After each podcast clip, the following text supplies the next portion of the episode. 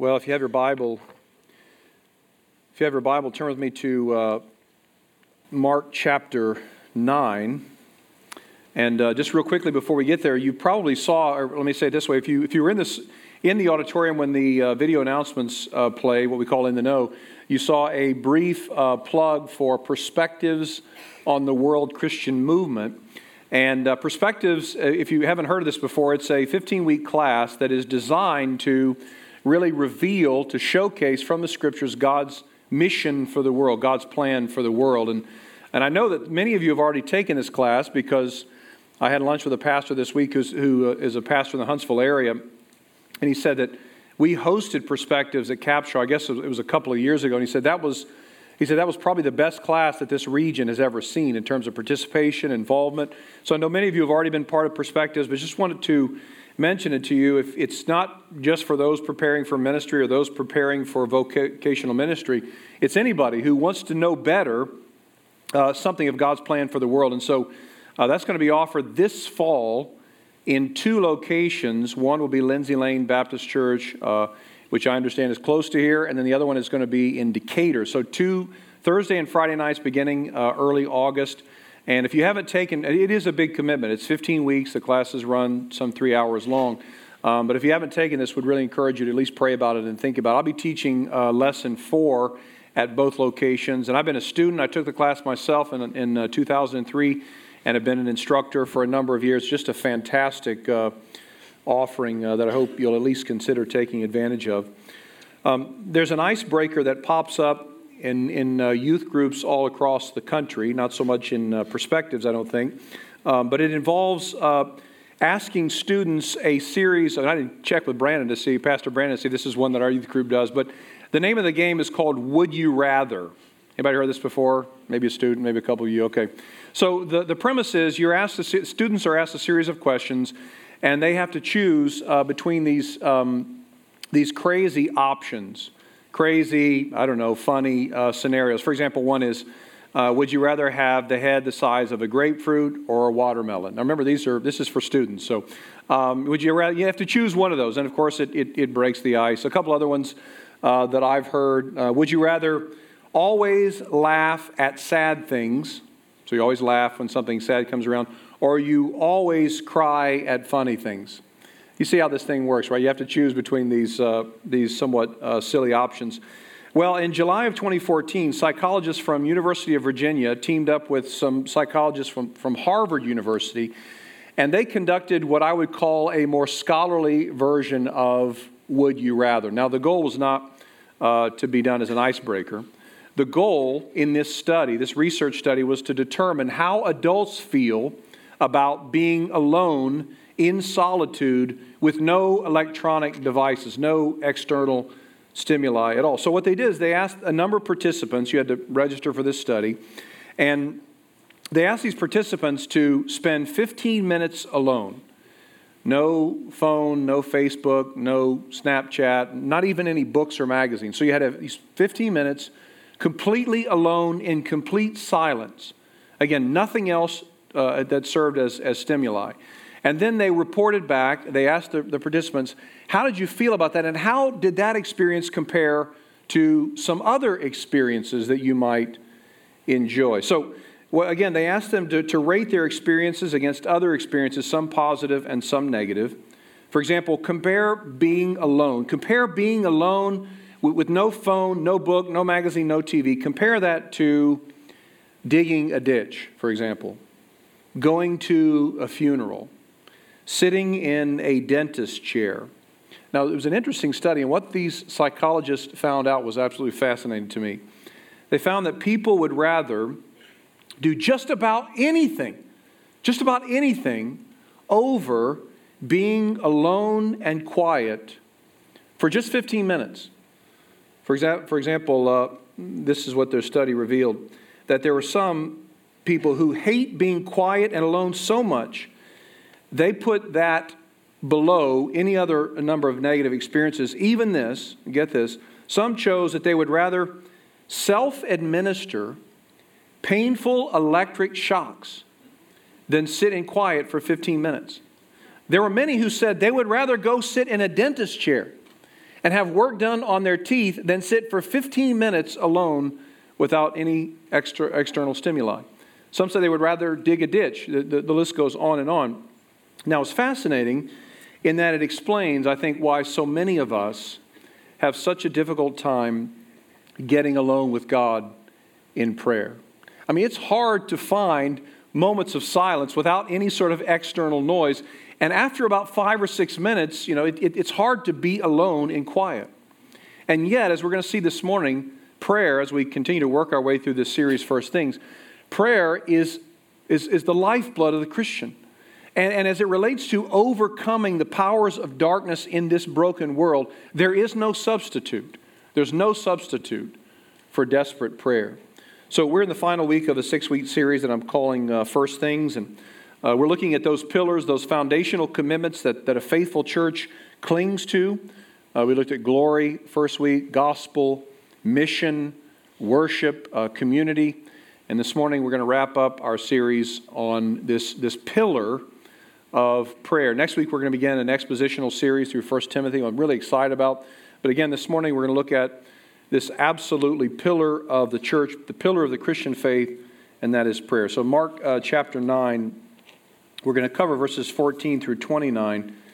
But let me begin uh, by reading verses 14 through 19. The text reads like this And when they came to the disciples, uh, they saw a great crowd around them and scribes arguing with them. And immediately all the crowd, when they saw him, this is Jesus, so I'll explain in a minute, they were greatly amazed and ran up to him and greeted him. And he asked them, What are you arguing about with them? And someone from the crowd answered him, Teacher, I brought my son to you, for he has a spirit that makes him mute.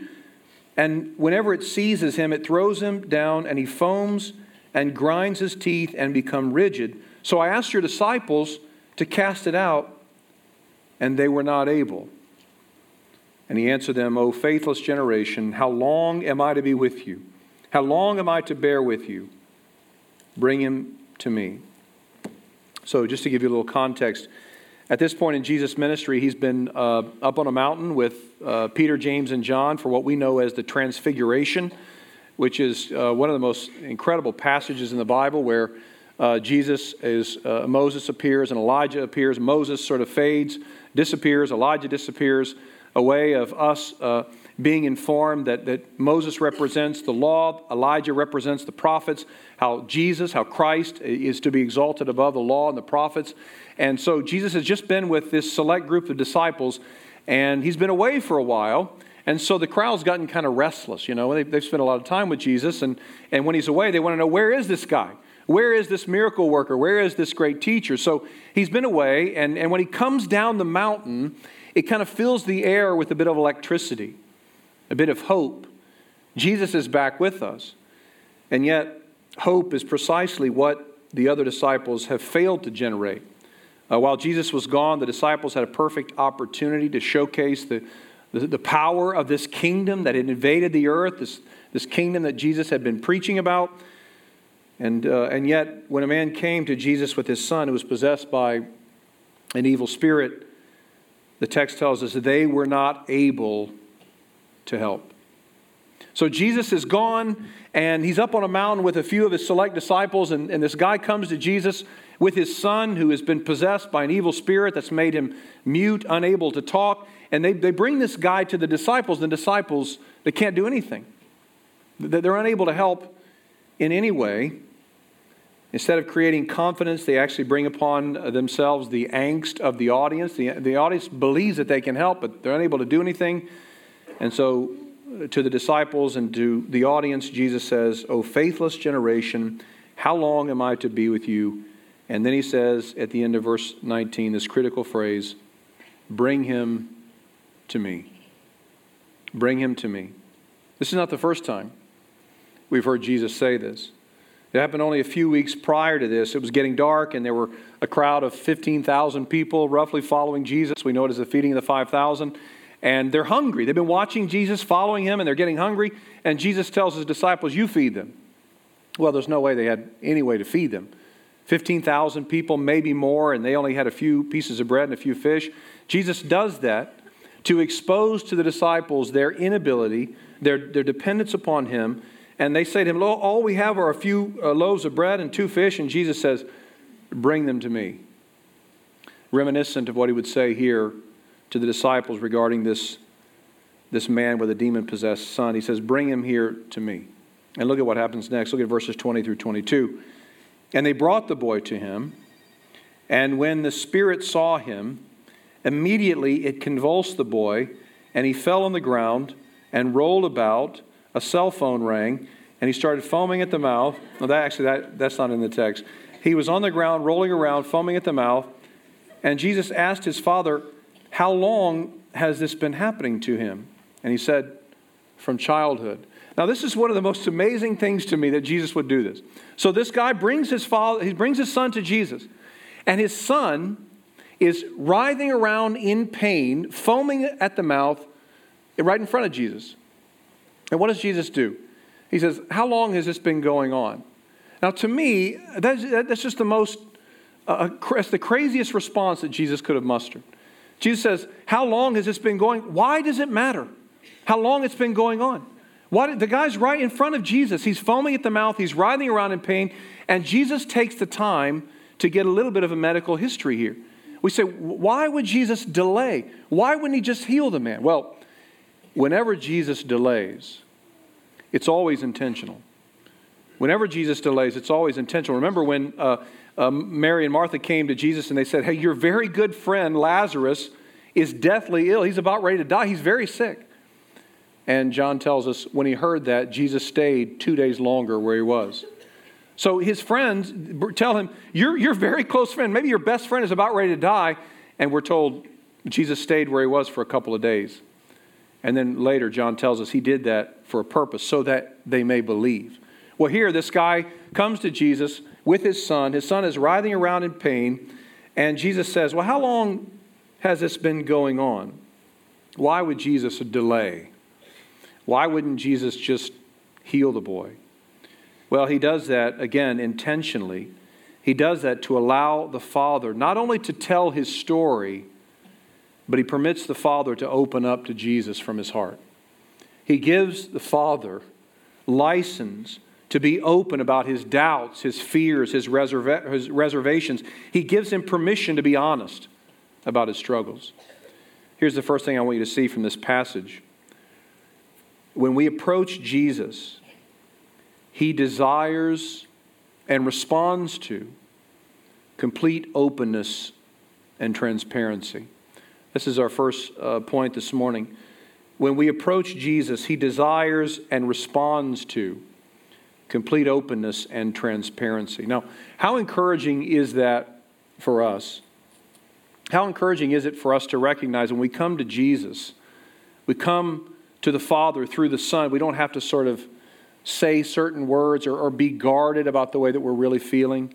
It's really encouraging to me as I read some of the prayers of some of the, the Old Testament, uh, the faithful men and women of the Old Testament, David and, and Abraham and Moses and Hannah. As I read some of those prayers, um, the, the honesty, the rawness, it's really encouraging. And I think it really challenge, challenges us in our own prayer life. When's the last time you said something to God that was so raw it was so honest that it made you feel uncomfortable. Have you been that open with God lately? You're so honest with God. You're not trying to hide anything. You're not trying to conceal anything. You're so honest with God that it kind of makes you feel like, you know, I don't know if I, I mean, can I really say this? And have I over, overstepped my bounds? Is this something I can say? We see this throughout, again, the, the prayers of the great women and men of the faith. They, they struggle. They're direct with God. They're, they're honest. They're painfully honest with God. They share their doubts, even as they cry out to God for deliverance. Talk about uncomfortable. Look at how, listen to how David addresses God in Psalm 13. David says, How long, O Lord, will you forget me forever? How long will you hide your face from me? Consider and answer me. This is actually an imperative in the Hebrew language. Consider and answer me, O Lord my God. Eugene Peterson who's a poet and a theologian and author. He's written uh, The Message, which is a, it's really more of an interpretation of, of the scripture. But he, he writes this in English translation, the Psalms often sound smooth and polished, sonorous with Elizabethan rhythms and diction, but the Psalms in Hebrew are earthy and rough. They're not genteel. They're not the prayers of nice people couched in cultured language. The prayers of, of God's people that we see in Scripture are not guarded at all. They're very direct, they're very open, very transparent. We read some of the Psalms and we think, David, I, mean, I don't know if I would have said it that way. I mean, you can, can't you clean it up a little bit? Can't you sort of couch it in, in a little more comfortable language? Well, Jesus has this encounter with his father of this demon possessed boy. And he could have healed him right away. He knew what he was going to do. But what Jesus does is he asks about the condition as a way to let the father share his honest and raw struggles. He gives the, the father a chance, the father of this boy, a chance to really open up as a way of instructing us that the God of the universe wants our candor, He wants our openness. Again, He could have healed the boy instantly, Jesus could have, but He waits and He allows him to be honest. And look what He, look what he gets. Look at verses 21 through 24. Jesus asked his father, How long has this been happening to him? And he said, From childhood, and it has often cast him into fire and into water to destroy him. But if you can do anything, have compassion on us and help us. And Jesus said to him, If you can, all things are possible for the one who believes. Immediately the father of the child cried out and said, I believe. Help my unbelief. What a beautiful statement by the father, isn't it? He's open. Again, he's honest. I think this is really, in my estimation, this is actually the climax of this story, not the healing of the boy, but the father's confession. The father says, rooted in his understanding of the compassion of Christ, he says, I believe, help my unbelief. King James Version says, Lord, I believe. He says, Lord, I believe, help thou mine unbelief. In other words, I have doubts. I don't know how this whole thing's going to work out. I, I, still have questions in my mind. I, I, don't have it all put together theologically, but I do believe. And I know that if, there, if there's anyone who can help me, if there's anyone who can do anything, it's you, Jesus. I, I don't know. I mean, again, I still have some things that are plaguing me. I haven't answered all my questions or, or, or addressed all my spiritual challenges. I just know that I need help, and I know that you're the only one who can provide it. This is actually the purest expression of faith. This man has just a tiny bit of faith, but he's confident enough in Jesus' character and compassion that he offers everything to Jesus with absolute candor. I love what New Testament scholar James Edwards writes. He says, The Father becomes a believer not when he amasses a sufficient quantum of faith, but when he risks everything on what little faith he has, when he yields his insufficiency to the true sufficiency of Jesus. Here's our second point this morning, if you're taking notes. True faith begins with a recognition of our inadequacies and a confidence in Jesus' ability and willingness to help. True faith is precipitated by an awareness of our own shortcomings moral, spiritual, ethical, physical, relational. It's a recognition that I can't do this on my own. I can't do this on my own. I can't live life on my own, and I surely can't save myself. This predicament that I'm, that I'm in is well beyond, way beyond something that I can remedy in my own strength. It is the painful, yet very freeing understanding that we are broken, sinful, incomplete, unrighteous people who don't have all the answers, who don't have all the solutions people who need Jesus and his help and his righteousness. That's really the starting point. And that's the way this man in the story comes to Jesus. He comes, he has doubts. He says, Look, I, I help my unbelief. I have some doubts. But he comes to Jesus with complete dependence. And Jesus accepts him, which is really incredible. Jesus could have said, You know, I'm the King of Kings, the glory of God in human flesh. Purify your heart and then come to me. He could have said that, couldn't he? He could have said, Hey, listen, why don't you go home and why don't you spend some time alone? And when you've satisfied your doubts, when you come to me without any questions, then I'll receive you. That's not what he does. He could have said, Hey, when you get your act together, right, when you clean yourself up spiritually, you come to me with a pure heart, then I'll hear you and I'll give you what you need. He doesn't do that, nothing of the sort. That's because saving faith is faith in Jesus, not in ourselves. Saving faith means coming to the end of ourselves. We can never be righteous enough. We can never clean ourselves up enough. We can never go home and spend time alone enough so that we can come to God and say, Now I'm, i can come to you and I'm pure. One of my earliest uh, counseling situations, I don't know, 18 or 19 years ago, I'm, I'm meeting with this married couple, and, and neither one would confess any wrongdoing in their situation. Neither one was willing to say, I'm sorry, I was wrong. And what occurred to me, again, this is like my first year of ministry, what occurred to me back then was what we really need is, not, the goal here is not to make people uh, better and, and get it all together and spiritually strong and independent. What we need is more brokenness. We need more confession. We need more contrition. And this is this father. He comes to Jesus. He has his son there. He knows that he can't do anything. And yet he has his doubts, he has his questions, but he's coming to Jesus with a sense of openness. He recognizing, recognizes that he's totally helpless before this Savior.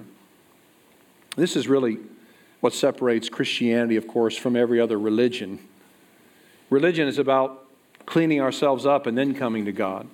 In fact, every religion has a set of steps, ways, secrets, paths, whatever it is, whether it's you know, it's, it's the, the eight, uh, the five uh, pilgrimage, the eight steps, whatever it is. It's, it's, it's, this is how I'm going to appease the gods. This is how I'm going to be right with God by doing, by sacrificing.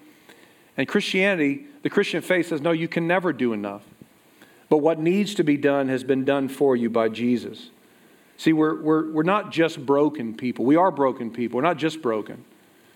We are sinful, selfish, wicked, enemies of God. C.S. Lewis says, Fallen man is not simply an imperfect creature who needs improvement. He is a rebel who must lay down his arms.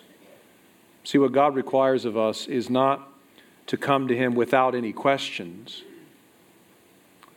but without any self reliance, without any trust in our own ability or goodness without any dependence on our own insight or wisdom or brilliance or acumen. What God requires is that we come to Him in faith with our struggles, with our questions, and yet with a desire not to present ourselves to Him as worthy, but as those who are unworthy, those who are banking everything on His grace and His righteousness. Now, look how the story unfolds, verses 25 through 27. And when Jesus saw that a crowd came running together, he rebuked the unclean spirit, saying to it, You mute and deaf spirit, I command you, come out of him and never enter him again. And after crying out and convulsing him terribly, it came out, and the boy was like a corpse, so that most of them said, He is dead. But Jesus took him by the hand and lifted him up, and he arose. Now, notice how violent this exchange is.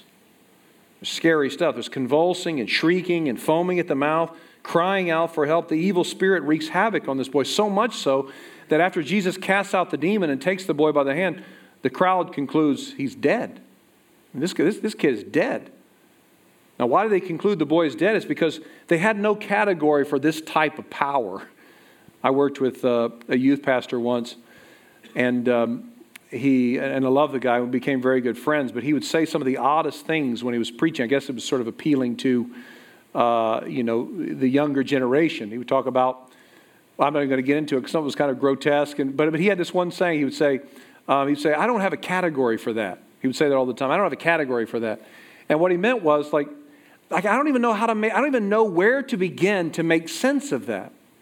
This is kind of where the audience was. They didn't have, they didn't have a category for this for a man who would commit, because people were scared to death of evil spirits. And if you were possessed by an evil spirit, if you were demon possessed, it often meant that you lived in isolation. And people were afraid to even approach you. And yet Jesus demonstrates this incredible power. The power of evil in that day was so strong and violent that it meant that many demon possessed folks lived way off in the distance, sometimes in caves or uh, out in the middle of nowhere, and, and people didn't dare approach them. People were terrified by evil spirits because they were violent and, and untamable. But here Jesus comes and he not only rebukes the demon, he commands the demon never to enter the boy again. And the people, they're stunned by this. Like, who in the world does this? I mean, who has this sort of power? Who says to demons, leave and don't come back, and they flee? The crowd has no category for this. There's no way really to process this. They have no room for something that they can't explain. But here we see the power of God on display in the person of Jesus power over nature, power over the elements, and even power over the spiritual realm. There is no situation that is beyond God's ability to remedy. Now, you may think about your situation, yeah, but you don't know, you don't know what I'm going, you don't understand. Jesus has power over the physical realm, the spiritual realm, the relational realm. There's no situation in your life, in my life, in history, there's nothing that is beyond His ability to remedy, to reconcile, to restore. He has all power. Now, it doesn't mean that we get everything we ask for, but it does mean that God can and work in a way that is for your good and His glory. Now, look at the conclusion, verses 28 through 29. And when he had entered the house, his disciples asked him privately, Why could we not cast it out? And he said to him, This kind cannot be driven out by anything but prayer. This kind cannot be driven out by anything but prayer. So they get Jesus alone. The disciples, they say, uh, like what happened back there? Because we've done this, we've cast out demons before, so what was the deal there? Like, why didn't that work? Why do we, we said something, we said some things, yeah, presumably, but, but why didn't it work? And Jesus says, This kind cannot be driven out by anything but prayer. Now, when Jesus says this kind, he's not sort of saying, like, this is the worst kind of demon. This is an A class demon, right? Now, if this were had been a B class or a C class demon, you guys could have done it, but this is an A class. He's not saying this kind, meaning like this is a special kind of demon. This is the class you don't fool with. He's not saying that. What he's saying is where there's no prayer, there's no power. Without prayer, nothing of any spiritual value can be accomplished. Here's what he's saying. This is our final point this morning. It is through prayer alone that the spiritual powers of darkness are overcome and lives are infused with the freedom and joy in Christ. It's only by prayer. This kind, a spiritual challenge of this magnitude, can only be overcome by prayer. Well, I'm ashamed to admit to you what I tend to do when I face my biggest challenges is I put out a plan. I do a lot of pacing around. My wife says, Why are you always pacing? I pace a lot. I put together a critical path on how to conquer this challenge. I think if I, get, if I really pay attention to all the details, I'm going to address the situation successfully. And in my own strength, I realize I can't do anything. How am I going to change somebody's heart? How am I going to make somebody believe? How am I going to reconcile two parties that are at odds with each other? I can't do any of those things. Nothing of any good, at least spiritually speaking, will happen in our lives or in our church apart from desperate prayer, the kind that Jesus calls for in this passage. Let me say it a different way prayer is the vehicle through which God pours out His grace and power in our situation. In the days immediately following the terrorist attacks of 9 11, uh, Timothy Keller, who was a pastor in Manhattan at the time, uh, he went through a really dark time in his life. Went through some challenges physically, some challenges spiritually, along with his wife Kathy. Tim was diagnosed with thyroid cancer. His wife Kathy uh, was struggling with Crohn's disease. And on top of their physical issues, which were, were uh, significant anyway, they were under great spiritual attack. The church was only a few blocks away from uh, the, the now destroyed ten, Twin uh, Towers, and, and they were struggling to make sense of it. And people in their church, people in their city were struggling to make sense of it. And Tim Keller writes that it was a very, very difficult time to lead in that situation. Very difficult. And he said at that time, he and his wife, his, his wife, uh, Kathy, asked him to do something that they had never really done, at least in practice. And that was to pray together with a sense of urgency every night. Uh, Kathy, his, Tim Keller's wife, said, Imagine that you were diagnosed with a lethal condition that the doctor said you would die unless you took a particular medicine every day. She said, Would you ever forget it? She went on to say, If we don't pray together, we're not going to make it. We're not going to make it. I mean, we have pressures from the outside, pressures from within, physical ailments, cancer, and, and d- disease. If we don't pray, we won't make it. Tim Keller said at that moment changed him. The desperation in his wife's voice, her understanding of their need for prayer, it helped them to see just how desperate they were and how much they depended on Christ for everything.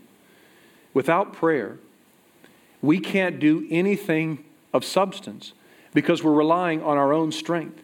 And our own strength is not going to get us very far. But with prayer, with prayer, we unite ourselves to the God of the universe who can do all things, who unleashes his power through the prayers of his people. Let me give you another example. This was a few hundred years before uh, Timothy Keller.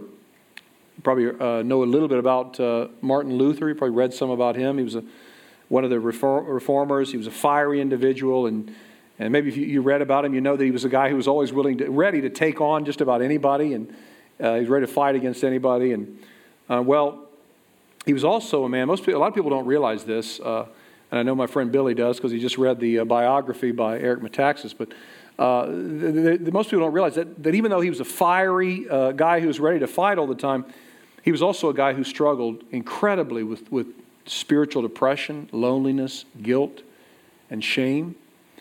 And there was a period in, in Martin Luther's life when he was, uh, this was actually July of 1521. He's sitting in the uh, Wartburg uh, Castle, and he's supposed to be working on a translation of the New Testament. Um, but he was in such a dark place spiritually, he was not making any progress at all. And so he was in one of the worst places he can be. He was apathetic. And here's what Luther wrote He said, I sit here at ease hardened and unfeeling, praying little, grieving little for the church of God, burning rather in the fierce fires of my untamed flesh. It comes to this I should be a fire in the spirit. In reality, I'm a fire in the flesh with lust, laziness, idleness, sleepiness. And then he draws this conclusion It is perhaps because you have all ceased praying for me that God has turned away from me. Now, it's not usually a good idea when you struggle to blame someone else, right? It's not usually a good idea when you're going through some apathy in your life to start pointing your finger at the people around you and saying, Why aren't you praying for me? But Martin Luther understood something absolutely essential. He understood something that was so critical to his own spiritual development, and, and it was this the powers of darkness are only overcome through prayer. The powers of darkness, the powers of lust and envy and striving and greed and, and the attacks of the evil one, they're only overcome. Only overcome through prayer. Certainly on a macro level. Certainly on a macro level. That is to say, that in the life of our church, as we seek to make disciples and make disciples for God's glory and the joy of all peoples, this will not happen unless we as a congregation are committed to prayer. We're not going to, we're not going to make disciples unless we're absolutely devoted to this sort of desperate prayer. Without prayer, we will never lead people into the joy and forgiveness of Jesus. But with prayer, we will see lives completely transformed by the power of the gospel because God promises to work through our intercession. Without prayer, we will not see marriages restored and protected from the evil one. We won't see it. We will not see marriages restored without prayer. But with prayer, we will see husbands and wives who were formerly at odds with each other humbly seek one another's forgiveness and be restored. Without prayer, we will not see our children grow up to walk with God. And I know this is a concern to all of us who have children. But with prayer, we will see our sons and daughters pierced by their own stubbornness, brought to repentance over their own rebellion and we will see and celebrate God's work of salvation in those we care about the most because God promises to work through prayer. So, certainly on a macro level, but also on a micro level. Our own temptations, our own inclinations to guilt and fear and shame, those will only be overcome by prayer. And we're going to make a commitment here. We're going to, when we resume our Wednesday night uh, uh, connect, we're going to, once a quarter, we're going to gather together and we're just going to pray. Not going to be any teaching, no singing. We're just going to pray. And we did this, uh, we had these corporate prayer gatherings at the church that I, I came from in Southern California. And I had no idea how sweet and moving and powerful they would be. It's going to be led, it's going to be one hour. We're going to keep it right at an hour, but we're going to, we're going to plead with God. God, do a revival in North Alabama. Bring, bring our sons and daughters to saving faith. Reconcile those who are broken. Restore those who are fighting against each other. God, do something that only you can do. It happens on a macro level, it happens on a micro level as we see God at work through our prayers. And yet, you know, in our results centered, performance driven world, it's so easy, isn't it? to believe we can do it. We can do it all. Just one more email, one more meeting, one more phone call, one more proposal, one more blog entry, one more visit. We just do one more. We'll see accomplished what we want to see accomplished until we schedule all those meetings and we have those phone calls and we do those visits and we hear in our futility the words of Jesus Without me, you can do nothing. We try and we try and we exhaust ourselves, and then we remember the words of Jesus that we read in this beautiful passage Bring it to me. Bring it to me. Whatever you're struggling with this morning, spiritually, relationally, maybe it's a situation at home, maybe it's a, scenario at work, maybe it's, it's, it, you're at odds with your own children, whatever it is, Jesus says, Repent of your own self reliance and bring it to me. Bring it to me. Let's pray.